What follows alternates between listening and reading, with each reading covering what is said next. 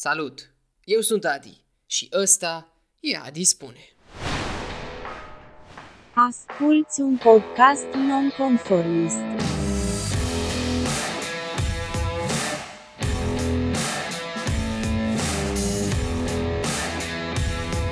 Eu sunt Adrian Angel, omul din spatele acestui proiect și te invit pe durata acestui episod să faci ceea ce vrei tu. Dar cel mai important, poate să asculți. Ăsta e un podcast despre oameni și poveștile ce îi compun. Invitatul de săptămâna asta la acest podcast aspirațional, bă, nu vă așteptați la cuvântul ăsta, vă spun eu, este Toma Nicolau. Te salut, Toma, și mersi că ți-ai făcut timp să, să vii să discuți Eu- cu mine. Mersi că m-ai primit, te salut. Toma, de la podcastul meu nu prezint uh, invitatul, de regulă toată lumea trece prin supliciul ăsta, este și rândul tău de data asta să ne zici câteva cuvinte despre tine, o propoziție, două, nu mai mult, să știe și lumea cu cine, cu cine vorbim azi. A, interesant așa, că e un pic terapeutic, știi? Cât de des ai ocazia să te prezinți uh, complet în locuri. Aia zic. Ce să zic? Mă numesc Toma Nicolau, tocmai am împlinit 31 de ani, n-am avut niciodată până acum 31 de ani, Uh, e prima oară când mi se întâmplă. Sunt din Piatra Neamț, locuiesc la București acum, am făcut mult sport de performanță, vreo 16 ani, 17 ani, mi-a ajuns. Acum uh, lucrez mai mult în industria de gaming.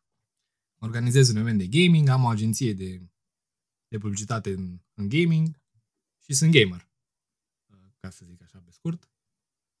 Pe lung, uh, nu știu, cât, cât timp ai zis că ai la dispoziție? O oră? Cam așa, da. Îl luăm pas cu pas. Aia zic. În primul rând uh, să fii sănătos, că de curând uh, ai făcut frumoasa vârstă, mulți ani dinainte și cu multe realizări. Cât de cât. Hai să o luăm așa, tare. Ce mai faci? Ce mai făcut? Uite, planeta pe care locuiesc uh, momentan trece printr-o pandemie și uh, nu am așa multe opțiuni. Uh, Am făcut multe pe interior în, uh, în perioada asta. Cred că e valabil pentru toată lumea. Asta sună bine.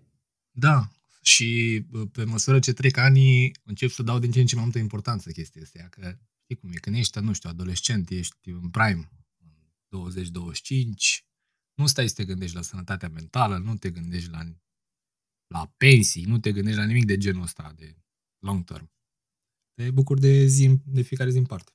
Dar uh, pe măsură ce trec zilele așa și lunile și săptămâni, mai ales în momentele astea de reflexie pe care le avem cu toții, de când cu pandemia, am, am început să investesc mai mult în sănătatea mentală. Te-ai apucat de meditație ceva? Uh, nu, terapie multă și câtă informație pot să strâng. Cu atât mai multă, cu atât mai bine, știi? Meditație, m, mai bine îmi spui tu despre meditație. Dacă... Eu nu am ce tot ce am putut să fac la mine în momentul ăsta e să mă ocup de sănătate de pe toate nivelurile. Cu meditația n-am, din păcate, niciun fel de tangență. Nu s-a lipit de mine. Poate spre prea tânăr, nu zic nu, poate mai târziu se va întâmpla, dar momentan sunt pe partea de sănătate mentală cât pot. Na, că nu, nici eu n-am multe opțiuni, dar mai ales uh, fizică și de toate felurile. Dacă tot uh, toată lumea se îngrijește să aibă grijă de sănătatea lui, acum cred că e momentul prielnic. Ja, eu cred- cred că anul ăsta ne-a învățat pe toți multe lucruri. Asta categoric. Niște lecții pe care poate că nu le-am fi simțit necesare, așa, dintr-o dată și în forma asta în care au venit, dar mai e. Ai zis tu la început că ai făcut uh, sport de performanță, mai precis fotbal. O să plecăm de acolo, așa, o să facem un periplu, mic periplu prin, prin viața ta. Eu când am mers la pagina blogului tău, pentru că ai un blog, pentru cine nu știe, oricum o să spunem mai multe și la final, unde te găsește lumea, am citit acolo la tine, la pagina despre, că ai pornit cu scrisul pentru a-ți nota amintirile tale cu sportul de performanță pe care îl făceai, Da. cu fotbalul. Și dacă facem o legătură logică cu prezentul, uh, ne dăm seama că granița asta a fost depășită de, de blog, cu mult, Da. așa cum ai spus tu. Uh, Ce te, ce, im- ce imbol te-ai avut pentru scris la momentul acela, cât acum mulți ani în spate? Când ai zis tu, bă, asta vreau să fie legătura, puntea de legătură între amintiri și ceea ce fac eu. În momentul în care am început, nu pot să spun că aveam un plan. Am deschis blogul în 2008. Deci în 2008 aveam 19 ani, 20 de ani aproape. Nu pot să zic că aveam un plan. Cine are un plan la 20 de ani? La 20 de ani ai elan. Atât. Planuri nu prea ai. O să fiu extrem de sincer. Îmi- Mi-am deschis blog ca să agăț fete. Așa s-a întâmplat. Aia era situația în momentul ăla. Dar, într-adevăr, aveam foarte multe povești de la fotbal. Foarte multe povești din cantonamente, din deplasări, din meciuri. Îmi amintesc că am avut și norocul, ca să spun așa, unui uh, pedagog foarte bun în, uh, în anii de juniorat. Pedagog care a căutat să ne și educe foarte mult. Ne-a scos din țară de multe ori, mergeam la turnee prin afară, chit că mergeam în niște condiții din astea nasoale, gen, dormeam în autocar și prin parcări de benzinării pe autostrăzi și mâncam conserve și conta mai puțin, conta uh, mai mult că puteam să vedem capitalele Europei, noi fiind niște băieți de la, din Moldova, care Moldova nu ne-am permite să facem asta, știi? Și foarte multe amintiri s-au strâns, m-au ținut, rezervorul ăsta de amintiri m-a ținut câțiva ani buni uh, pe, pe blog, la, în, la începutul bloggingului, dar uh, între timp s-au terminat, nu înainte de a-mi da mie suficient, uh, cum să spun, uh, tracțiune, suficientă tracțiune ca să țin blogul în continuare. Cu ce apărea atunci în viața mea. Facultatea de educație fizică, social media, fotografia, călătoriile, ce apăreau pentru mine ca noi, nu știu, motivații după terminarea anilor de fotbal. A fost un moment când ți-ai dat seama că blogul trebuie să existe indiferent de context, indiferent de contextul de care s-a lipit la început? Da, pentru că mi-a dat foarte multe oportunități și, uh, culmea, eu nu știam că știu să scriu înainte să mă apuc de blogging. M- Am mai avut așa câteva tangențe cu scrisul în liceu când profesoara de română trăgea de mine să scriu în revista școlii. Și eu nu înțelegeam de ce. Lăsați-mă, doamnă, că eu sunt cu fotbalul, cu... Nu, trebuie să scrii la revista școlii, să spun notă. Bine, na, ce să zic, pot să refuz? Nu. Și mi acorda mereu full page sau două pagini chiar în revista școlii. Nu înțelegeam atunci de ce, mi se părea că e. Dar uh, se pare că era un condei acolo, care mi-a fost confirmat de-a lungul anilor. Și eu vreau să te întreb dacă ai ținut jurnal. Uh, n-am ținut jurnal, nu, n-am ținut jurnal. Nu, nu, imaginează-ți un, dacă există un stereotip de jucător de fotbal român, eu eram. Cu tot ce vine la sine, cu Gucci și cu, înțelegi, tot. Și freze și noroc că nu m-a lăsat mai mea că îmi puneam și cercei, dacă puteam și noroc că n-aveam bani de tatuaje, că mi le făceam și pe alea. Adică nu, nu te gândi la vreo, la vreun geniu neînțeles, că nu eram și nici nu sunt și nu o să fiu vreodată. Pur și simplu, așa a fost drumul. Nu știu de unde am asta cu scrisul, habar n-am. Habar n-am, dar am descoperit scriind, pur și simplu.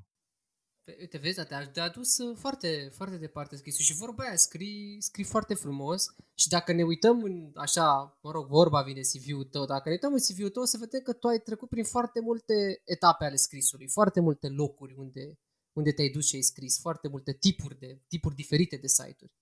Da, am scris în paralel, îmi amintesc că în facultate făceam niște bani de cheltuială scriind pentru zile și nopți.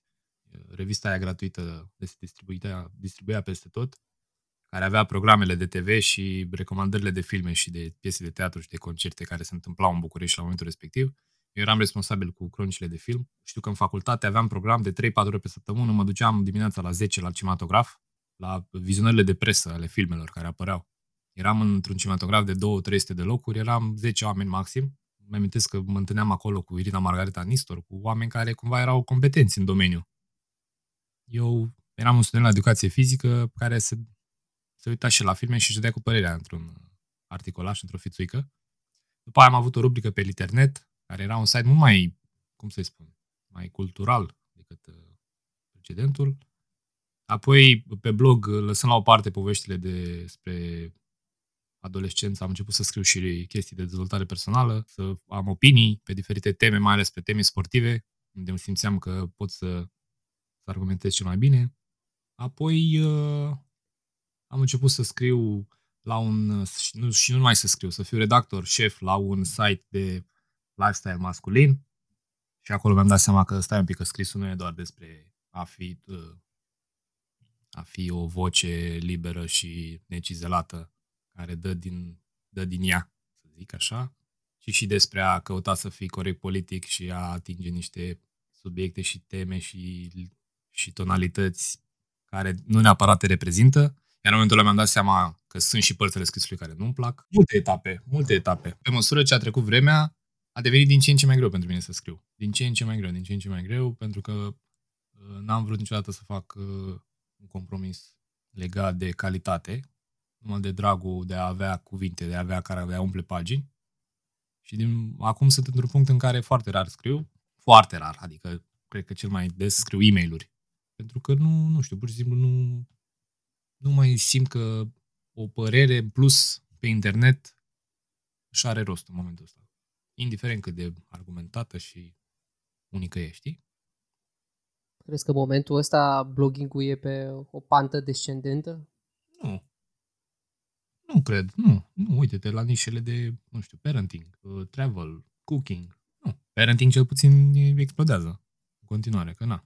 Dar uh, în viața mea, da, în viața mea e pe pantă descendentă. Mi se pare că trebuie să fii într-o stare foarte boemă să poți să scrii beletristică pură, reală, care să atingă oamenii, nu doar uh, compuneri. Compuneri pot să scriu și dacă mă trezești la 4 dimineața, îmi dai o cană cu apă peste față și mă trezești, pot să scriu o compunere corectă de nota 9.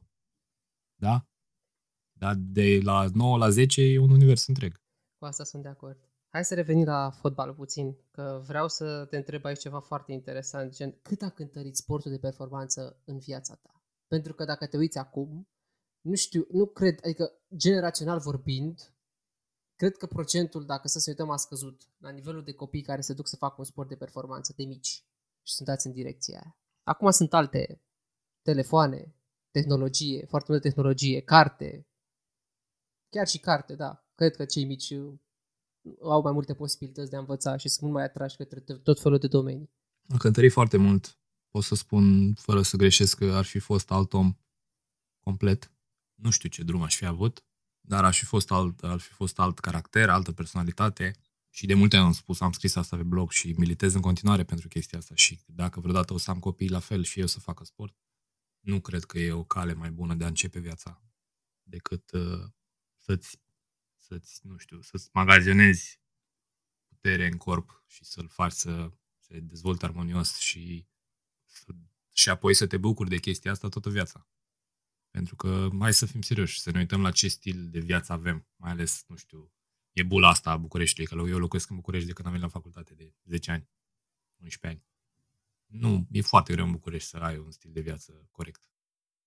Și sportul pe lângă, ok, beneficiile astea fizice, mai ales un sport de echipă, te învață să trăiești într-o societate și să respecti, respecti niște, niște valori, să ai niște repere morale corecte, să înțelegi diferența dintre un lucru drept și corect și un compromis. Nu aș schimba copilăria pe care am avut-o cu sport pentru nimic. Nimic, nimic. Era foarte greu. Dacă, dacă e să-mi amintesc, îți dau exemplu programului dintr-un an. Eram în clasa 9, cred, a 8 sau a 9, iar în Piatra Neamț, unde am copilărit eu, era o singură sală de sport. Mă rog, Piatra Neamț, oraș de munte, foarte frig. Uh, iar pentru că sala aia de sport era atât de solicitată de toate sporturile și de toate echipele și de toate categoriile de vârstă, noi aveam acces la ea să ne antrenăm în zile de iarnă uh, dimineața de la 6 la 7 jumate. Trebuia să mă trezesc la 4 și un sfert era un frig, era noaptea afară, frig. Așa, mergeam cu autobuzul undeva la 5-6 stații sau dacă aveam noroc să am bani de la ei mei, mai luam taxiul, dar asta era așa un lux, când eram în întârziere sau nu neapărat uh, o, o regulă. Făceam antrenamentul până la 7 jumate, iar apoi aveam școală de la 8 la 2 sau de la 8 la 1 și la 2 jumate încă un antrenament. Ajungeam acasă pe la 5, 5 jumate și pur și simplu erau serii în care adormeam cu îmbrăcat așa cu blugi pe mine, cu manualul de română sau de ce teme aveam de făcut pentru a doua zi pe brațe. Și nu era obligatoriu, adică pur și simplu făceam pentru că îmi doream să fiu fotbalist, nu era așa o, era o necesitate, știi? Ce altceva te poate învăța? Ce greutăți poți să ai benevole să te înveți atâta despre, despre viață, știi? E vorba de doctrină, e și, e și pe lângă valori de care ai zis așa, o doctrină, doctrina asta sportivă de altfel, care ți intră în sânge și care nu te mai părăsește. Adică odată ce ai crescut cu ea și te-ai adaptat unor programe, deci nu cred că, adică cel puțin dau seama și eu din 15 ani de dan sportiv, că nu, nu există matinal sau, nu știu, sau de noapte, sau nu mai există toate principii. La cât te trezești, te-ai trezit.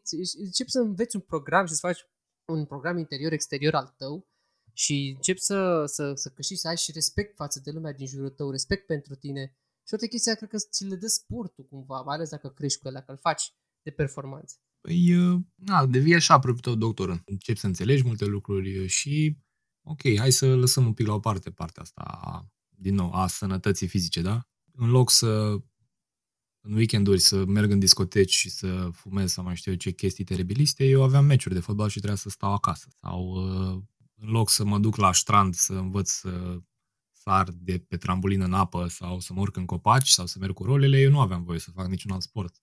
Pentru că riscam accidentări. Multe, multe chestii de genul ăsta. Și, cum spui tu, nu mai e acel, același aport care era. Aici ține mult de părinți. În primul rând, să faci sport e destul de scump. Poate că un sport de echipă nu e așa de scump ca unul individual. Dar din nou, hai să vorbim de contextul bucureștean, în care poate în locul unde stai tu sau de unde are copilul grădinița, școala ce are el, până la sala de sport sau la dojo sau la piscina, bazinul respectiv, mai e încă o oră prin trafic. O oră dus, o oră întors. Uite așa, știi? Apar multe chestii care nu îndeamnă către. Dacă ne uităm un pic la ce performanțe a făcut România în gimnastică, având bază de selecție de 20-30 de mii de fete, acum apare miraculos ce s-a întâmplat da? din 20-30 de mii de fete practicante să poți să scoți odată la patru ani campioane mondiale și olimpice. În condițiile în care în Rusia, în Franța, în Statele Unite sunt de ordinul milioanelor practicantele. Și asta ține mult de, de resursele pe care le are statul în care te, te naști și încerci să-ți dezvolți activitatea. Am avut campion uh, olimpic de scrimă, uh, Covaliu, având trei piste de scrimă în toată țara. Despre ce vorbim? Foarte greu, foarte greu, miraculos. Da, corect. Există și vorba și o strategie de, strategie de țară în ceea ce privește sporturile și investiția în sport și infrastructură. Nu ține numai de, de părinți și de banii părinților și așa mai departe. Da, pe, în contramonedă, când văd câte un, uh, un copil obez, uh, înnebunesc, pur și simplu. Înnebunesc și nu înțeleg ce e în capul părinților respectivi. Nu, nu pot să spun mai multe aici, nu pot să dezvolt simt așa cum mi se urcă sângele la cap. Și pot să înțeleg chestia asta. Da. Că, probabil, adică cam pe acolo reacția o am și eu. Îmi dau seama pentru că nu, iarăși nu sunt părinte, nu pot să-mi dau cu părerea, nu, dar pur și simplu e o chestie din, cred că din cauza tuturor anilor lor în care trezit de dimineață, mers, alergat 5 km, canturamente la munte și așa mai departe, efortul ăla pe care îl depui și cu care ești învățat până la urmă. Ei, asta e societatea, e, ține de educație, știi?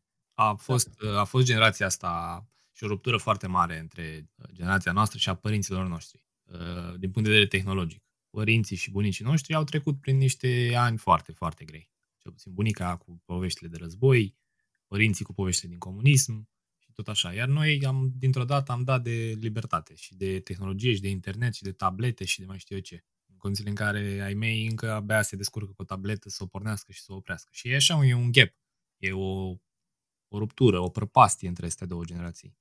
Ei au făcut tot ce au putut mai bine pentru noi, noi acum trebuie să cumva să ne învățăm singuri cu complet altă lume, știi? În care bă, sunt păreri peste tot, ă, accesul la informație e imediat, ă, toată lumea are o voce, chiar și cei care nu sunt îndrept, sau nu să spun îndreptățiți, că îndreptățit e toată lumea să aibă voce, dar nu sunt competenți în a fi formatori de opinie și uite așa, e un pic junglă. Este, da. Este și pe lângă că ne descurcăm într-o lume nouă, trebuie cumva să lipim și lumea a lor noștri. Da. Care cumva trebuie să aducem și pe ei cu noi aici, să încercăm să le explicăm, uite, ce cu tehnologia, că ai zis ce cu, de cu tableta asta, așa funcționează și așa. Și, da, este, într-adevăr, este da. o mare în care navigăm. Filozofăm, filozofăm. Tu ești pe lângă toate chestiile. Mi se pare că eu de când te, de când te știu pe tine, ești o persoană așa foarte foarte veselă, foarte socială, da. foarte implicată. Da. Printre toate astea e și fondatorul unui eveniment național de, de gaming și socializare și eu când spun gaming și socializare, apoi când spun și socializare, pentru asta e, e crema, crema cremelor, da. Bloggers LAN Party. Da. Prima ediție ai făcut-o în 2012, n-am fost la acea primă ediție, poate îmi povestești tu mai multe despre ea, dar cu timpul a devenit efectiv o tradiție, adică se întâmplă chiar și de cel puțin două ori pe an. Da. În, în, în anii precedenți a fost chiar și mai des de atât. Da, unde, de unde patru și ore, până da. unde.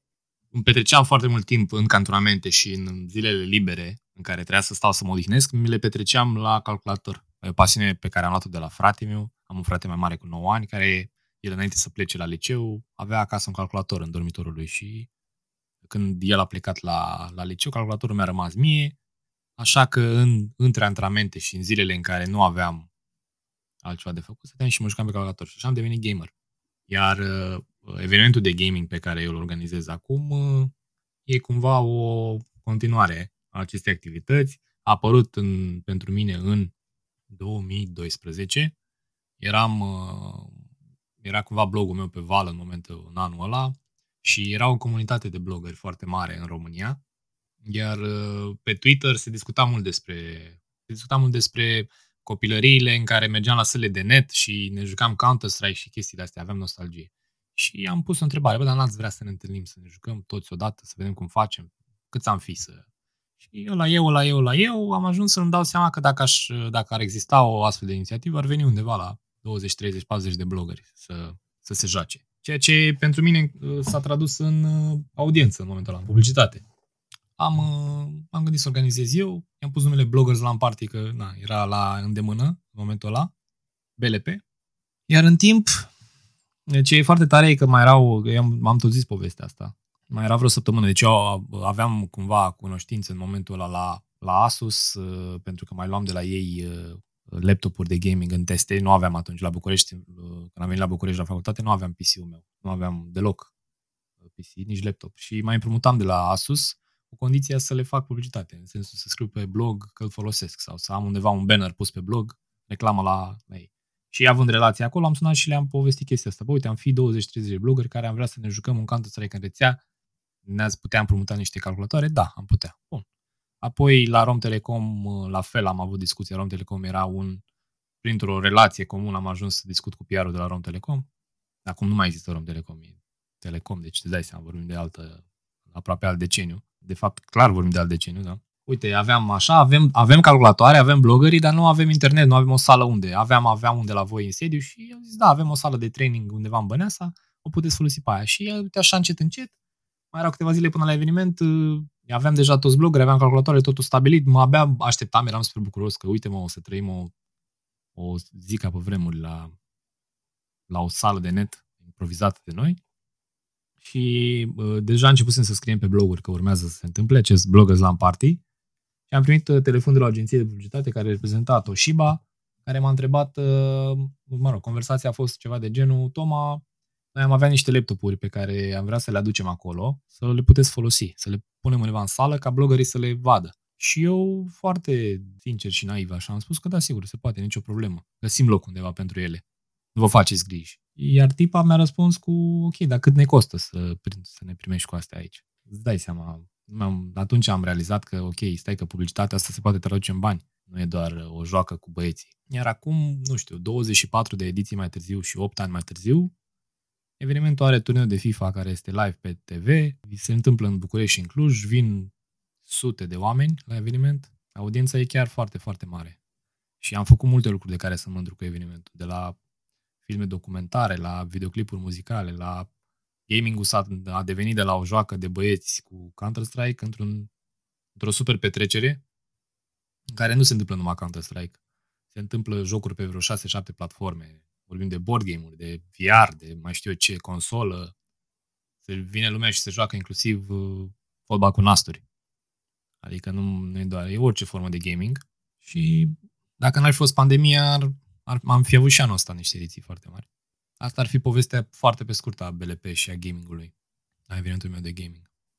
Mi se pare foarte tare că ce era odată un bloggers LAN party, cu acest accent pe bloggers, a devenit acum un, un eveniment, așa, un eveniment pentru toată lumea, unde toată lumea este, este invitată, mă rog, pe bază de, de invitații și de înscrieri, uh, și unde efectiv e așa, e o, o masă de socializare gigantică. Adică e la modul un, cât chiar în două zile, că acum am văzut că avea și, uh, a fost și eveniment de două zile, pur și simplu câte poți să faci acolo, câți oameni poți să cunoști. Aici Ce trebuie să, furnicarie. da, trebuie să punctez niște chestii aici. În primul rând, faza asta cu numele, Bloggers Land Party, de, în ultimii ani a început să dezavantajeze, pentru că au, am, aud, am auzit destul de des uh, reacția a, dar e un eveniment pentru blogger, ce să caut eu acolo? Știi? Ceea ce, până la urmă, e corect. Să știi, când auzi un eveniment care se numește Bloggers Land Party, poți să tragi asocierea asta. Deci aici e o problemă la mine. Iar doi, uh, evenimentul a ajuns să fie atât de mare pentru că, deși în primele ediții, deci ca să înțeleagă toată lumea, evenimentul nu e cu bilete, nu te, trebuie să te înscrii pe site, iar locurile sunt limitate pentru că e un eveniment all inclusiv. Odată ce ai ajuns la BLP, totul e asigurat, da? de la acomodare, catering, eu mai știu ce, drinks, până la acces la turnee și la jocuri și la competiții, la orice. Așa că nu poate să fie, nu știu, ca la Antold, să vină zeci de mii de oameni. Nu, trebuie să fie un număr limitat, de obicei 5, 6, 7, 800, să zicem. Iar uh, dorința asta oamenilor de a participa a venit în urma articolele de pe blog care apăreau la primele ediții. Acolo bloggerii care veneau și doar ei, nimeni altcineva, scriau pe blog, bă, am fost și a fost tare și m-am distrat și wow, și să vedeți ce s-a întâmplat și uitați și poze și uitați și clip și nu știu ce și comentariile de la acele articole pe blog erau ok, dar cum fac și eu să particip? Cum fac să vin și eu? Vreau și eu să vin. De ce nu se organizează și pentru noi? Iar din, de la ediție la ediție am, am căutat să, să mă duc în, în zona asta și să ascult părerile audienței până la urmă, că ea te duce înainte, ea te împinge de la spate. Și le-am dat bloggerilor ocazia să vină însoțiți plus 1.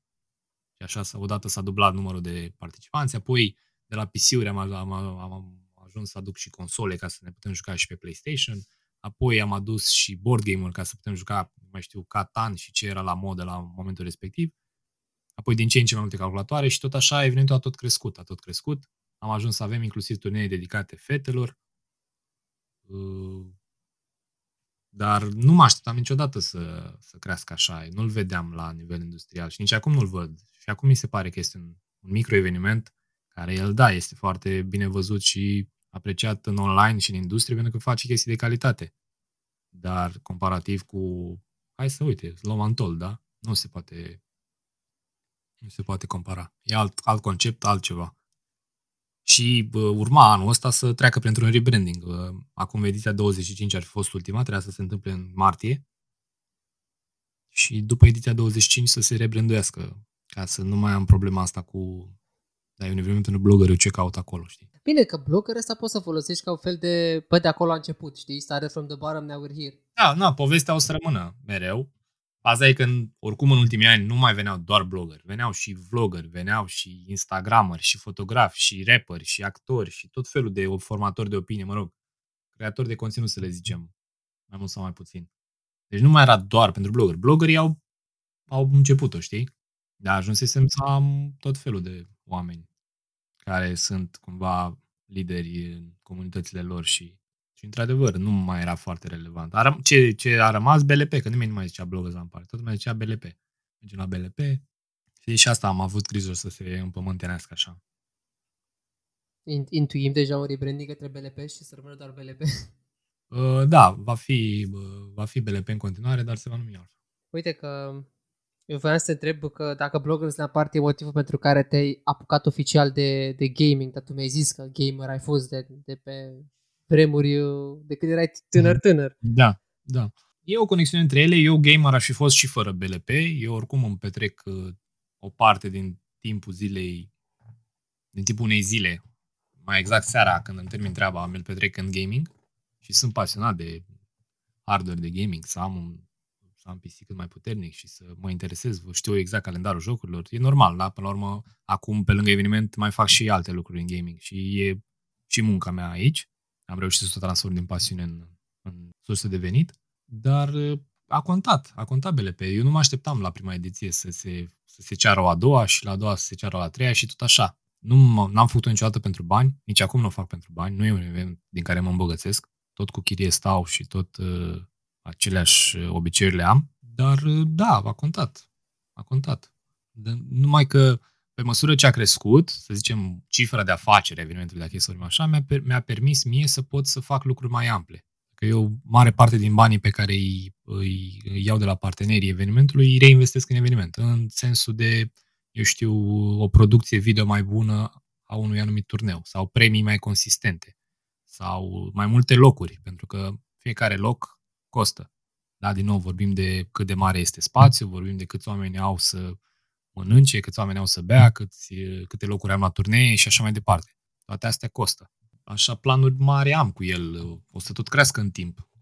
Doar că nu mai e singura mea activitate în momentul ăsta. M-a, m-a obligat pandemia să, să se mai întâmple și alte lucruri. Industria evenimentelor în general a fost dată peste cap. Da, uite că vorbim despre ce urmează, ce ai făcut în, în pandemie, dar mai vreau să te întreb ceva. Eu zic că, de fapt, nu se trebuie să, să zic că eu cred că la anul, pe vremea asta, dacă tot e noiembrie, eu cred că o să se întâmple. Da. Ediție. Chiar, uite, uh, obișnuiam să fac uh, de fiecare dată o ediție de ziua mea, la mijlocul lunii noiembrie. Și anul ăsta a fost prima oară în ultimii 8 ani când nu s-a întâmplat asta. A fost, am avut așa o... Uh, știi că ți intră memories din alea pe Facebook, amintiri.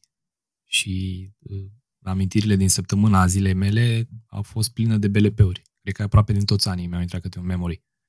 Și mă uitam și mă gândeam, uite, uite ce ciudat, că nu se poate face, oare la anul o să pot să fac? Și tot așa. Eu îmi doresc, îmi doresc, dar nu, nu în orice condiție. Adică nu o să pun pe nimeni în pericol niciodată. Aș fi putut să fac, chiar și prima ediție, cea din, din martie, aș fi putut să trag de ea și să îndoi un pic uh, regulamentul țării și să o fac, dar nu am vrut. Nu am vrut, am anulat imediat și mi-am asumat că nu se poate întâmpla nici online. Aș fi avut și varianta unui eveniment online, dar nu mi doresc, pentru că BLP-ul e despre petrecere și socializare și stat la masă și râs împreună și făcut chestii acolo.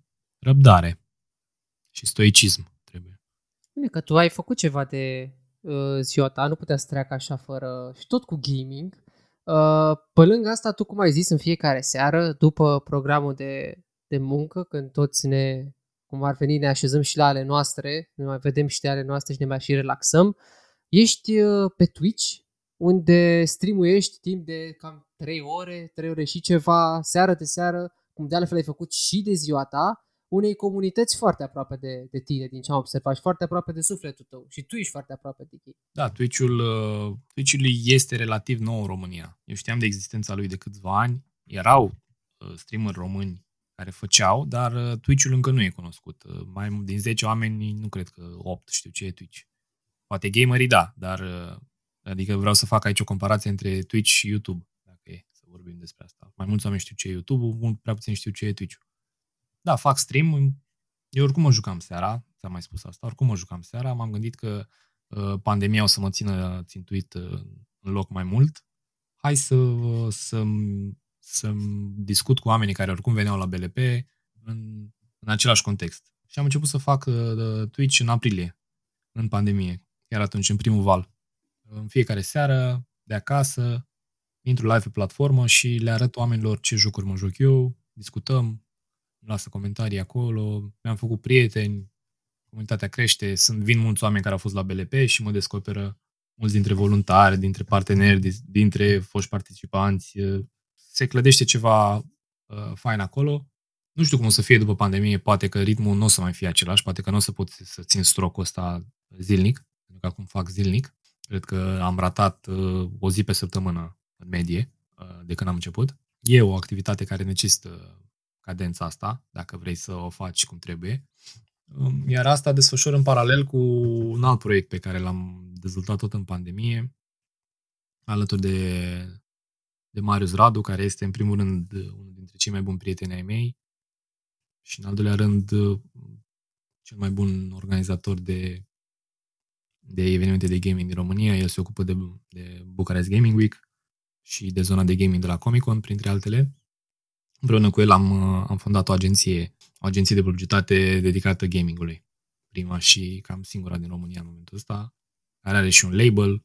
Reprezentăm, reprezentăm creatori de conținut din gaming, încercăm să-i ajutăm să crească, le oferim tot ce au nevoie să, să aibă mediul ăsta propice pentru, pentru a face conținut de gaming bun. Am, am încercat să ne adaptăm. Iar streamingul pentru mine e un mod de a da exemplu.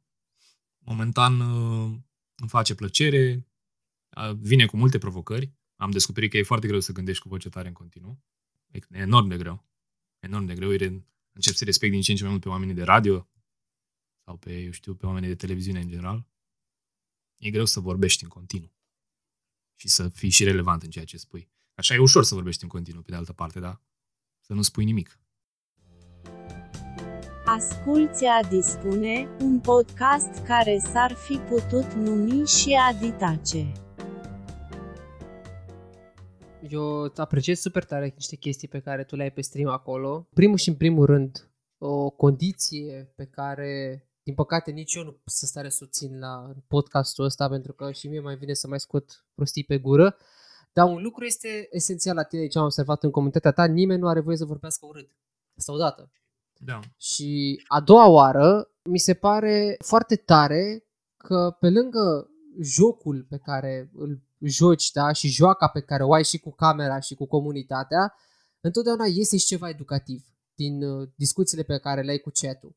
Adică nu îi duci într-o direcție, îi lasă descopere, în același timp îi, dacă le zici, dacă recomand ceva, le recomand să meargă către educație, să meargă către sportul de performanță. Adică cumva lucrurile care, de care și tu te-ai legat în cariera ta și drumul tău până în momentul ăsta, cumva le recomanzi și, și comunității tale de pe Twitch.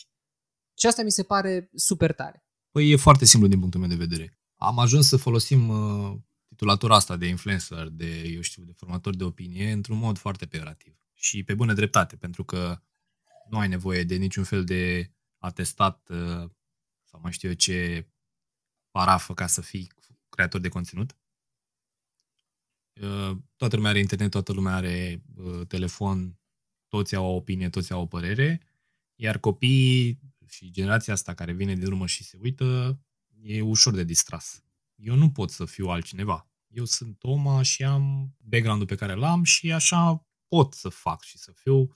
Uite, ține mult și de ce discutam în, în începutul podcastului despre sănătatea psihică. Da, poate că aș putea să mă scălămbăi și să fiu un entertainer uh, care nu are uh, limite și la mine pe stream să se vorbească oricum și să nu discutăm decât tâmpenii, dar nu mi-ar fi comod, dar mi-ar fi comod o perioadă. Apoi n-aș mai putea să fac asta. Așa că cel mai bun lucru la care m-am putut gândi a fost să fiu eu și să încerc să-mi creez acolo un mediu așa cum îl doresc eu să-l văd la alți creatori de conținut sau un mediu în care mi-aș lăsa eu copiii să stea. Așa că e important să fie family friendly, să nu se vorbească urât, e important să atingem uh, subiecte de discuție constructive și să avem atitudini constructive și, și pozitive. Îmi doresc foarte mult să nu mai existe chestia asta că gaming-ul e o pierdere de timp, pentru că nu e. Din gaming poți să înveți la fel de multe lucruri cât ai învățat și din cărți, și din filme, și din seriale, și din călătorii, și din orice. Pe mine gaming-ul personal m-a învățat foarte multe lucruri despre istorie, despre geografie, nu știu, despre comportamentul uman, foarte multe lucruri. Și îmi doresc să, să fac asta pe stream. Știu că tu ești printre cei care mai vine seara și se uită și ai observat foarte bine lucrurile astea. Ok, poate că nu o să fie niciodată cel mai popular stream de gaming din România, dar vreau să pot să mă duc cu capul sus în orice conversație despre gaming. În plus că, până la urmă, evenimentul meu de gaming uh, atinge niște standarde pe care ar fi prostit din partea mea acum să le, să le dărâm. Și în plus de asta, deci în plus în plus că am o agenție de creatori de conținut de gaming cărora vreau să le dau exemplu. Că se poate. Se poate face, poți să fii influencer și să ai o reputație bună. Dacă, dacă te limitezi la la competențele tale și nu te duci, uh, nu știu să spun, să dau un exemplu, ai început să călătorești uh, ieri și azi ești uh, formator de opinie în turism. Trebuie să ai un background, știi? Iar background-ul meu este de sport și de gaming. Cam, cam aici ar trebui să, să văd de lungul nasului. Uite, vezi, și mi-ai zis acum că trebuie să fii un exemplu pentru, pentru oamenii cu care, pe care aveți semnați. Da. Că tot vorbim de GG Industry, uh, care GG presupun că vine de la Good Game. Da, da, da. Da, GG Industrie e numele agenției. Uh, e bine, tu te-ai apucat cu, cu Marius, te-ai apucat în pandemie acum de treaba asta și mi se pare super tare că joci cum ar veni în ambele uh, părți, ca să zic așa. Odată ești creator de conținut pentru că faci aceste streamuri seară de seară, ești organizatorul BLP-ului, te asigur că ții comunitatea aproape chiar și în perioada asta, dar pe de altă parte trebuie să și administrezi o întreagă afacere cum e să te pui la doi poli, să, cum a venit să ai grijă și de creatorii pe care îi aveți, că bănuiesc că na, fiecare are activarea lui săptămână de săptămână, lună de lună, cu lansare de joc, dar pe de altă parte și tu să ții calendarul tău actualizat, să vii cu aceste exemple, să ții comunitatea. Îl consider un avantaj. În primul rând, streamerii pe care îi avem noi la agenție, mulți dintre ei m-au ajutat în momentul când eu am început să fac stream. Pentru că sunt foarte multe chestii tehnice. Eu, ok, îmi place gaming și dar eu nu sunt un... Sunt at- eu sunt atehnic foarte mult. Nu știu ce calduri trebuie băgate unde, ce setări trebuie făcute la... Iar să faci streaming este o întreagă nebunie. Nu vrei să știi câte cabluri de care nu știam că am nevoie folosesc acum și câte bă, software-uri și whatever, da? Deci, din punctul de vedere, am avut avantajul know-how-ului la un număr de telefon distanță. Pe de altă parte, eu consider că e un avantaj, nu neapărat faptul că eu fac stream, ci că am avut uh, și am blogul și evenimentul de gaming, pentru că eu pot să îi ajut pe ei să le arăt, nu să le arăt, să îi reprezint mai bine în fața sumedenilor propuneri de colaborare pe care le primesc. Pentru că și eu la rândul meu am primit uh, foarte multe propuneri de colaborare de-a lungul vremii. 1. 2. Și eu am făcut foarte multe propuneri de colaborare de-a lungul vremii cu evenimentul de gaming către gamer, către blogger, către creatori de conținut și cumva toate astea mână-mână mă ajută pe mine să am o imagine de ansamblu a situației și să văd uh, imaginea mare. Iar uh, înainte de orice, de a-i semna, pe toți dintre ei i-am cunoscut personal, am lucrat cu ei înainte de a fi și ei cu mine, am încercat să păstrez echilibrul ăsta între o relație, mă, mă rog, vine și din sport până la urmă, nu? Noi vrem să fim o echipă înainte de altceva, știi? Nu, nu există o, o ierarhie așa militarească la noi în agenție. Să încercăm să ne consultăm pe orice, să găsim o variantă bună pentru toată lumea. Deci doar avantaje am văzut din punctul ăsta de vedere. Da, mi se pare foarte tare că eu observ aici așa o chestie. Uh, mai ales în, în, în industria noastră de aici, pe influencer marketing, pe beleagurile noastre, uh, foarte mulți sunt tineri, dar excepție făcând vedetele care au plecat din TV și s-au întors în online, mă rog, au venit în online și așa mai departe, are, sunt categorii speciale, dar mulți dintre creatorii noștri de conținut sunt oameni tineri, sunt adolescenți, sunt young adults, ca să zic așa, inderian, știi, și inclusiv partea de, de, de gaming. Și mi se pare că uh, e foarte important, sau tu să-mi spui cât de important e să ai coloană vertebrală, pentru că observ că asta, asta încerci și tu să dai prin stream-ul tău, dar și în, și în, și în agenție, să, pe lângă toată relația, faptul că suntem uniți, dar e foarte important în ceea ce, când ești formator de opinie și prin ceea ce faci tu și prin conținutul pe care crezi, e foarte important să ai coloană vertebrală și să, să, să, să fii stăpân pe ceea ce, ce, ce crezi și ce vorbești și ce dai mai departe comunității tale e foarte important și pe lângă asta e foarte greu, mai ales dacă nu ți-a fost prezentată chestia asta ca exemplu de la proprii tăi tutori când erai copil. Da? Dacă tu ai văzut la părinții tăi promisiuni încălcate, compromisuri, mai știu eu ce, abateri de genul ăsta, nici tu la rândul tău nu o să poți să, să ai o coloană vertebrală dreaptă și, și tu la rândul tău să te ții de promisiunile pe care le faci și să ai cuvânt și să respecti oamenii din jurul tău și tot așa. Iar lucrurile astea le, le văd acum mult mai bine mergând la terapie și, și înțelegând cum funcționează creierul uh, uman, știi? Deci, eu nu aș putea să am pretenția de la creatorii mei de conținut să fie, eu știu, corect politic și să aibă un limbaj uh, prietenos pentru copii și așa, dacă n-aș face eu la rândul meu asta. Ar fi ipocrit din partea mea, nu? Chit că e o relație profesională și am, avem niște contracte. Eu aș putea super simplu să mă impun prin frică și să trec niște clauze acolo în contract care zice că dacă înjuri, dacă faci, dar nu e. ce e asta? ce e asta? Nu e mentalitatea pe care mi-o doresc. Da? Trebuie să, să realizeze fiecare individual în pătrățica lui că așa e mai bine. Niciun contract de lume nu poate să, să suplinească chestia asta. Trec prin, trec prin tot felul de întâmplări pe, pe, pe stream cu care, sincer, nu m-am mai întâlnit până acum. Nu m-am mai întâlnit până acum. Uite, zilele trecute o fată undeva, nu știu, am impresia că mi-a zis că e clasa a 7 sau clasa a 8 și stă și se uită la stream-ul meu seara. Și era 10 fără 5 seara, eu fac stream-ul de la 9 la 12, de exemplu. Uh, de la 10 fără 5 îmi zice o să lipsesc 5 minute că vine mama să mă verifice, să vadă dacă m-am culcat, dar după aia intru înapoi. Cum reacționez la o chestie de genul ăsta? Că nici nu pot să sau răscut. Mai ales că, ok, una dacă ar fi fost o, o conversație privată, dar nu e. Acolo sunt zeci de oameni care stau și urmăresc toate, tot, tot dialogul meu. Uh, cum reacționezi să, să transmiți mesajul că, bă, programul tău de somn e așa cum e, pentru că e bine pentru tine, pentru dezvoltarea ta, a creierului, a mâine ore de dimineață de la 8, știi? Și pe de altă parte transmiți chestia asta, dar nici nu alungi, nu faci să se simtă prost, nu umilești de față cu toți ceilalți. Sunt chestii care țin și de pedagogie aici. Știi? Și sunt contexte cu care eu nu m-am mai întâlnit până acum. E doar un exemplu ce ți-am dat acum, dar sunt foarte multe. Vin care îmi spun că uh, am, am o, o fată care vine și îmi spune că e bully de la școală. Am uh, un băiat care îmi spune că nu reușește să-și facă prietenă de nu știu câțiva ani și e super frustrat pe tema asta. Tot felul de, poate eu nu am competența necesară să rezolv situații de genul, știi? Și îmi dau seama că uh, pe streamul meu e încă mic și cumva am timpul și energia necesară să pot să răspund fiecărui mesaj. Dar în același timp văd streamuri pe care sunt sute mii de, de view-uri în același timp și curg comentariile așa în continuu, până nu ai avea timp să le citești pe toate. Acolo mi se pare că nivelul conversațional e mult mai superficial. Și uh, mă gândesc că oare în timp o să pot și eu să păstrez aceeași relație cu fiecare dintre oamenii care vin acolo. Uh, e, e tricky. Deci e și un rol uh, pe care trebuie să ți-l asumi. Nu poți să te duci pe internet să arunci chestii și să fii un, un, uh, o, cum să spun, un uh, emițător și atât. Ok? Trebuie să-ți asumi că trebuie să fii și receptor. Dar acum uh, poate că exagerez și dau niște exemple mai uh, dramatice, dar în același timp am, am doc, într-o seară unul dintre viuri mi-a zis trebuie să ies că intru în operație, operez o cornee, dar mă întorc de mâine. Știi?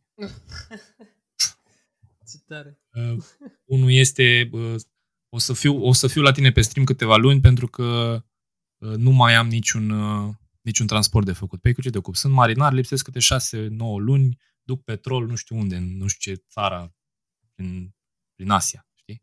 Tot felul de oameni. Mulți, mulți români din diaspora, foarte mulți români din diaspora sunt, sunt pe streamuri care și-au făcut familii și locuiesc și trăiesc, bine mersi, în alte țări, dar totuși sunt legați de acasă, cumva, știi? E o altă lume. Ce tare, cum felul cum, adică acum că povestești toate lucrurile astea, mi se pare că e așa, e o... E... Știi când te duceai la internet cafe și n-aveai neapărat bani să intri la calculator, ce în spatele uneia și te uitai cu la el cum se joacă, numai că acum e și dialog în ceea ce se întâmplă. Nu ești mai tu în spatele, știi, el cu spatele la tine, tu uitându-te la el în monitor. E, e, e un dialog, e aproape ca un fel de, de, de consiliere așa și de apropiere foarte mare. E și sunt multe jocuri pe care le putem juca împreună, sunt multe uh, decizii, sunt jocuri de rol. O, una dintre categoriile din gaming se numește role-playing games. Și sunt jocuri de rol în care tu ai, ești în pielea unui personaj principal care trece printr-o călătorie, printr-o aventură. Și multe dintre jocuri au decizii stânga-dreapta de multe ori, în care poți să alegi o cale sau alta. Și aici mă, mă și consult cu ei uneori și chatul spune părerea, hai să facem asta, hai să facem asta. Sunt uh, jocuri pe care le putem juca împreună chiar cu toții, sunt jocuri pe care le putem juca doar unii care au jocul respectiv sau au skill necesar să-l joace. E, e variată situația, dar uh, la finalul zilei uh, sunt niște oameni cu care m-am împrietenit, știi? Până la urmă. Despre asta e vorba. Pe de altă parte, e și foarte frustrant pentru că mă uit pe alte streamuri, fiind în industrie și căutând mereu talente pentru agenție și fiind organizator de evenimente de gaming și dai seama, mă interesează să, să văd. Sunt și foarte, foarte multe streamuri care se abat de la treaba asta. În sensul că nu se, nu se transmite acolo niciun reper moral, nu se întâmplă nimic. E pur și simplu scălâmbăială. E, uite, poate e momentul de o schimbare de paradigmă. Odată cu, cu intrarea ta în, în industria asta și cu GG Industry și cu toți oamenii care sunt în spate acolo. Poate e momentul pentru și pentru mai mult. Pentru că, până la urmă, eu chiar cred că gaming-ul este mai mult decât doar gaming, decât doar joacă. Gaming-ul influențează foarte mult generația asta de adolescenți. De... Și nu numai, hai să mai vorbim doar de adolescenți, că până la urmă sunt oameni de 30 plus care se joacă, care au, în anii 90 au crescut cu, cu PC-uri sau cu console, da? Și acum au ajuns să, să aibă acasă poate un PC mai scump decât mașina pe care o au.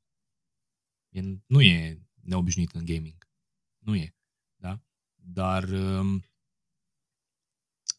e nevoie de educația asta și de schimbare, nu doar în gaming, e o chestie generală în societatea de la noi. Că putem face asta prin gaming e un avantaj, pentru că putem vorbi pe limba unor tineri pe care în mod normal cum îi atingi, că ea nu se uită la televizor, nu interesează outdoor-urile de pe stradă, nu ascultă radio, dar ei sunt în lumea acolo, în lumea internetului și au, au niște smiley al lor și niște shelly al lor și mai știu eu ce, de care nimeni altcineva n-a auzit. Care sunt wow în, în gaming, știi? Nu o să țină să crezi. Campion mondial de League of Legends. Sau campion european de Counter-Strike. Sau niște oameni de care noi n-am auzit. dar pentru, pe care, uh, oameni, oameni pe care ei îi văd ca pe niște repere, știi? Dar atâta timp cât e o piață liberă și nu există criterii, oricine poate să fie un canal, oricine poate să facă Twitch ce fac eu. Nu îți trebuie licență de la CNA să emiți în televiziunea asta online, știi? Că practic asta e, practic, e o televiziune online dacă asta este te gândești. Da? E un link pe care îl poate accesa oricine gratuit și pe care are parte de conținut necenzurat. Eu, ca emițător pe Twitch, eu nu mă supun regulilor CNA. Pot să fac acolo ce vreau. Evident, cu păstrând, păstrând regulamentul Twitch, da? Sau ce au ei acolo. Dar, din nou, spun asta ca să realizezi cât de simplu e să faci rău. Da. Deci chiar este. Și chiar da. și sunt mulți care o fac până la urmă. Da. Toma, nu mai vreau să te rețin foarte mult. Aș mai avea niște rubrici aici, dar uh, timpul nu mai e așa... Că da, ți-am promis o oră, o oră rămânem. Dar am niște, măcar două, hai, două din rubricile astea ale mele. Eu nu sunt condiționat de timp în momentul ăsta, deci fă-ți uh, damblaua. E, atunci dacă zici așa, dacă zici așa, atunci fii atent. Zici și un moment wow al vieții tale. Un moment, dar, mă rog, wow atâta cât ne-l poți povesti și nouă. Știi? Că poate să da. fie și ceva care e foarte intim și atunci nu intrăm atât de adânc. Multe, multe perspective. Uh, wow. Am avut ocazia să merg cu Gheorghe Hagi într-o acțiune UNICEF, într-un sat uh, din județul Constanța. Și am fost eu cu el și încă 2-3 oameni.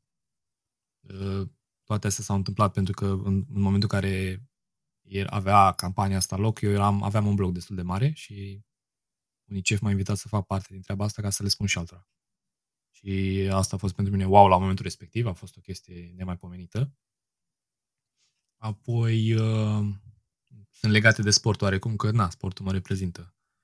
Uh, interviul one-on-one cu, cu Simona Halep, pe care l-am obținut singur, pur și simplu m-am dus la ea, m-am prezentat, i-am spus cine sunt, i-am spus ce vreau să fac, i-am spus că vreau să iau un interviu pentru blogul meu de sport, i-am explicat că eu am făcut sport la rândul meu, că uite, interviul se va duce uh, spre direcția asta, să le arătăm copilor ce cum și. Și a zis, da, vin o mâine după antrenament și stăm de vorbă. Și am stat de vorbă cu ea one-on-one, jumătate de oră, o oră. Asta mi s-a părut wow. Am adoptat un câine, vagabond. care, care e cel mai drăguț câine. Da, a devenit parte din familie. Uh, multe lucruri. Finala Champions League, pe care am văzut-o pe stadion anul trecut. Multe, multe. L-am cunoscut, uite, uh, prin, uh, prin, uh, tot prin blog, că până la urmă blogul mi-a adus foarte multe lucruri de-a lungul vieții. L-am cunoscut pe Gulit, l-am, i-am luat interviu anual lui Machelele, care era pentru mine, în momentul în care juca, era cel mai bun mijlocaș la închidere din lume. Stâlp în fața apărării. Da. Chivu, am jucat tenis de picior cu Adi Mut de multe ori. Mici victorii, mă rog, în lumea mea astea sunt așa hai că uite, toate s-au legat de sport. Legat de gaming, am avut primul turneu de FIFA live pe o televiziune din România, a fost organizat la BLP și am mai făcut uh, film documentar la BLP. Tot BLP a fost parte din festivalul Untold, doi ani la rând, am fost zona de gaming a festivalului Untold și mie mi s-a părut tare că Untold a vrut să primească în ogradă un, un eveniment mic ca și volum, dacă e să luăm așa, dar mare în alte aspecte. Multe momente wow. E nedrept acum să vorbesc despre, despre ele, pentru că sunt convins că o să uit ceva sau... Sunt multe care țin de curaj aici, din ce spui tu. Curajul de a face pasul ăla, știi, când, când trebuie să-l faci, să-l faci. Uh, uite, de exemplu, cu Simona am exersat vreo 8 discursuri în cap până m-am dus la ea și am spus că mi-ar plăcea să iau un interviu al nouălea discurs a ieșit complet diferit față de primele opt și a fost la fel de stâlcit și cred că aveam gura la fel de uscată și tremurau genunchii, dar ăla s-a întâmplat de mult, nu mai știu cât aveam, 24 de ani, 25 de ani. Sau când, uh, din nou, când am cunoscut pe Hagi sau când, uh, uite, de exemplu, lui Cristi Chivu i-am luat interviu în Gradenă la Vocea României, în public, la Vocea României, într-o pauză publicitară. Pur și simplu l-am văzut acolo, la cinci scaune de mine. Eu eram invitat de ProTV să văd Vocea României din studiourile de la Buftea și el venise probabil cu soția soția lui care lucra în televiziune, lucrează în televiziune, era și ea pe acolo și se uitau la... Și într-o pauză publicitară m-am dus la el pur și simplu. Am simțit că ori mă refuză, ori dau uh, lovitura, știi?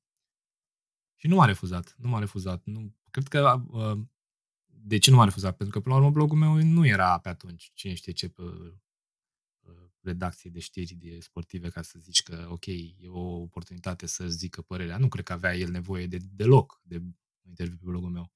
Dar cred că a contat faptul că eu i-am spus că, uite, eu am făcut sport de performanță și pe blogul meu se uită mulți copii care au făcut și sport sau părinți care au copii la sport și vreau să vorbim despre asta, despre cum e să ai o copilărie de sport. Și a acceptat, cred că, pentru că unghiul ăsta a fost. Probabil dacă mă duceam la el și ziceam că, da, uite, hai să vorbim despre, da, de ce fumezi? Sau de ce te-ai certat cu pițurcă? Sau din astea, știi? Nu ar fi ar fi contat pentru el.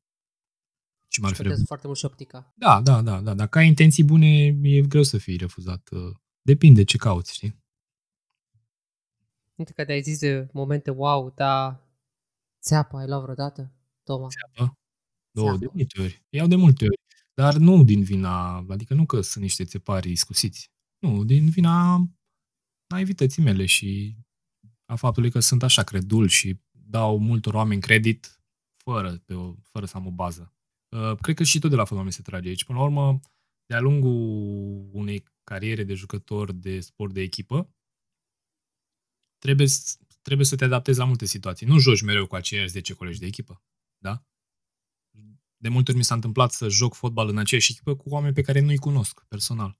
Dar asta nu înseamnă că într-un moment critic nu mă duc să iau apărarea sau nu îmi pun eu corpul ca sacrificiu în fața unei greșeli a acelui coleg. Chit că eu nu-l cunosc pe el ca om. Ok, e mult mai ușor să faci asta când știi că, uite, îți dau exemplu, am jucat mijlocaș central, am jucat stânga. Și, uite, mijlocașul stânga trebuie să aibă relație foarte bună cu fundașul stânga. Mult mai simplu, când îl cunoști personal de viață pe omul ăla, altfel alegi, repare o greșeală de-a lui sau altfel te înțelegi cu el sau Ok, da, înțelegi unde vreau să merg cu asta. Dar au fost situații și când fundașul stânga mi era complet străin. Dar asta mă împiedica să mă duc să îl ajut sau să fac chestii cum mi-ar fi plăcut mie să le, mi se facă, știi?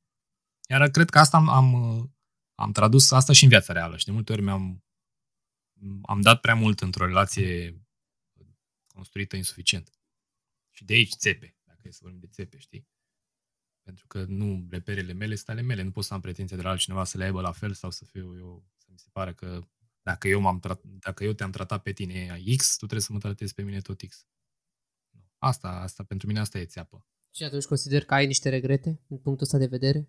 Ai acumulat în viața așa, din, dedicându-te foarte mult să acumulezi un regret? Nu prea ai cum să ai regrete pentru că Um, ești într-un proces continuu de dezvoltare și niște lucruri nu ți se pot întâmpla decât în anumite momente cheie ale vieții. Nu ai de unde să știi dinainte. Adică e vorba asta că dacă m-aș putea întoarce la 18 ani, aș face lucruri diferite. Da, dar nu e așa, pentru că nu ai informațiile la 18 ani pe care le ai acum, nu ai maturitatea necesară, nu ai regrete. Ce regret am? Regret că a ieșit prunea pe centrare greșit în 94. Ce regret să am? Nu, nu pot să zic că regret ceva Așa, părere de rău am pentru multe lucruri, pentru greșeli, pentru tot felul de decizii proaste, mai știu eu ce, dar n-am de ce să regret nimic, pentru că ori, ori am câștigat ceva, ori am învățat ceva. Asta e, sună clișeu, dar așa e. Veți cum să nu mai greșești a doua oară, la fel, știi, măcar. Nici nu cred că e sănătos să ai regrete, mai ales în timpurile noastre. Nu cred că mai e sănătos. Și plus de asta, uite, și fotbalul, sportul de echipă, și nu numai fotbalul, că e handbal, că e basket, e orice sport de echipă, chiar și individual, să zicem, la nuț, așa, că ai făcut o greșeală. Cred că sportul te poate învăța foarte ușor să treci peste o înfrângere. Da, ok, a fost o înfrângere dureroasă, da, nu trebuia, era primordial pentru noi, ok, da. Astea sunt plusuri și minusuri pe care mai departe le ai cu tine în viață. Și da. timp simți să nu le pui la suflet. Pentru că, până la urmă, trebuie să fii profesionist, mai ales față de tine, cu tot ceea ce faci. Și aici sunt etape prin care să treci în ordine de a încerc să găsesc o frază aici care să însumeze tot ce vreau să spun. Pierzi altfel pe măsură ce, ce pierzi, ce tot pierzi. La început pierzi și dai vina pe oricine altcineva, în afară de tine, apoi pierzi și stai pe măsură ce mai mai prins experiență, stai să te gândești că poate ai greșit și tu undeva, apoi pierzi și stai și te gândești că poate n-a greșit nimeni, poate toată lumea greșește de fapt și nu trebuie să căutăm vinovați, apoi pierzi și cauți să-ți iei motivație din înfrângeri și să mergi înainte să te îți îmbunătățești stilul, știi? Și tot așa, pierzi diferit pe măsură ce orice, până la urmă, orice activitate repetată înseamnă antrenament, înseamnă exercițiu. Unde ar trebui să ai regrete dacă pierzi azi așa și a doua zi ai pierdut fix la fel și n-ai schimbat nimic. Asta poți să regreți, că poți să regreți că trebuia să schimbi ceva. Unde nu există evoluție? Da, și cumva evoluezi. N-ai cum să nu evoluezi. N-ai cum, pentru că ai un instinct de supraviețuire. Dacă ai pus mâna pe aragaz și aragazul era încins, corpul tău simte ca să, să nu mai pună mâna pe aragaz a doua oară. Nu o pui oricum, știi? E așa, e un instinct de supraviețuire. Ai niște, rămâi cu niște traume în spatele capului, rămâi cu niște temeri, cu niște... Dacă era să dea mașina peste tine odată, îți spun eu că data viitoare te uiți înainte să treci strada. Te uiți, nu ai... Nu rămâi la fel de inconștient. Uite că am ajuns la final. dar nu e chiar finalul final. Fii atent, zi un preparat foarte savuros, care ți la inimă, dar pe care știi să îl gătești și tu, dar cu ceva extra. E, uite că mi-ai ridicat mingea la fileu foarte fain aici. Șnițelele de pui. Știi unde vreau să mă duc cu discuția? Da. nu o să uit niciodată uh, zilele alea. Contextul a făcut ca eu să fiu în Pitești pentru Cupa Coca-Cola la fotbal uh, și m-am întâlnit cu tine, tu fiind din Pitești și m-ai dus uh, din întâmplare la bunica ta acasă să luăm prânzul. Și bunica ta avea exact o bucătărie de bunică, mică și cochetă și călduroasă și așa, și am mâncat șnițele cu piure. Și nu o să uit asta niciodată. Mi-ai oferit chestia asta fără să-ți dai seama că e un gest uh, mare, într-un moment în care bunicii mei erau foarte departe, pe mulți dintre ei nici nu mai aveam în viață și uite, dacă după atâția ani încă țin minte, uh, vreau să-ți, uh, să spun, să-ți dea niște energie chestia asta, știind că ai făcut un lucru care o să rămână cu mine toată viața. Șnițele de pui. Mi se pare, mi se pare că mi s-a făcut o pielea de găină, recunosc. Și mi-au să aminte și de momentul ăla. Și a fost, eram și la, la un eveniment la, la Coca-Cola Chiar, și chiar tot pentru tineret și tot cu sport. Da, da la Cupa Coca-Cola eram, da. Științele de pui. Și am, am, am evoluat aici mult. La mine științele de pui nu mai sunt făcute, gen, sunt niște bucăți de pui mari pe care le pui pe tigaie așa ca pe niște fripturi. Nu, eu tai, tai pui în cuburi, cuburi cât mai mici și din, eu știu, din compoziția aia de ou cu făină și așa, pun acolo și puiul ăsta făcut cuburi, și se face așa ca, nu știu cum să zic, ca un fel de pastă, nu eu zice pastă, e un fel de compoziție, com...